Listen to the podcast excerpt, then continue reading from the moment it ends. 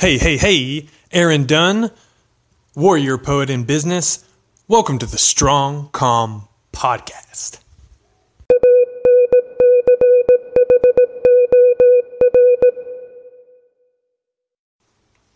All right, let me set the stage for you.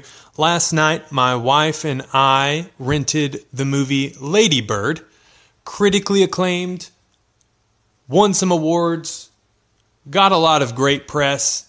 Other than that, I didn't know anything about the film at all. I kind of bought it on a whim, and I'm glad that I did because we really enjoyed it. My wife loved it, I loved it, and it was really fantastic. I encourage you to watch it, but spoiler alert, I'm about to play an audio snippet from the film. If you're a purist, you might want to skip this episode, but I do not think that the snippet that I'm about to play would spoil the movie watching experience for you later at all.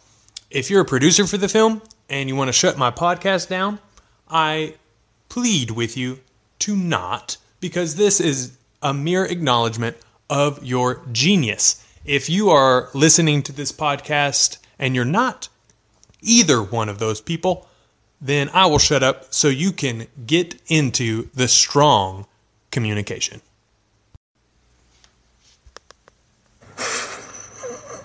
One pack of Camel Lights, please. And a scratcher. And a Playgirl. ID. That would be 1087. Oh, um, it's my birthday today. I'm 18, which is why all of these things, I can buy them. Okay. Happy birthday.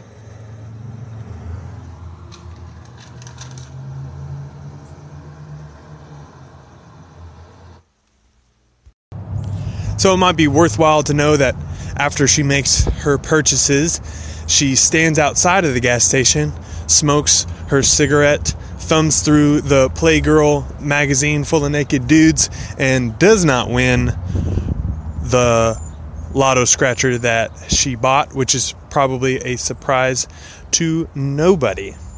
I found the scene uh, enjoyable for a, variety of reasons, uh, namely, one that it's relatable.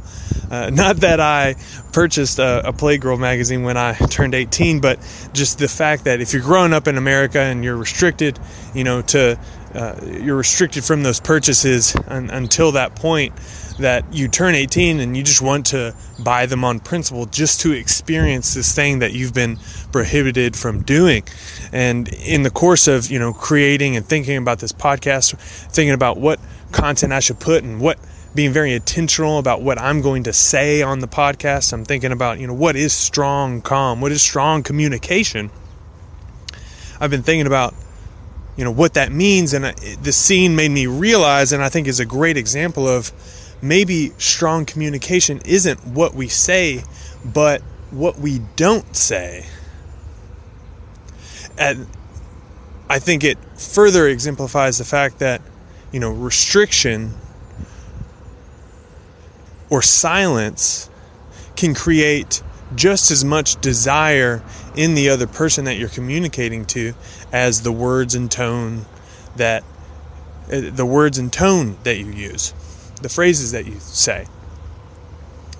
So strong communication in this situation isn't at all about what is said because the whole point of the scene isn't to tell you that she went and bought these items, but to showcase how to showcase the irony that her buying these items, looking forward to buying these items, are really not all it's cracked up to be, and how fruitless those three things are, even though she's been anticipating them for so long.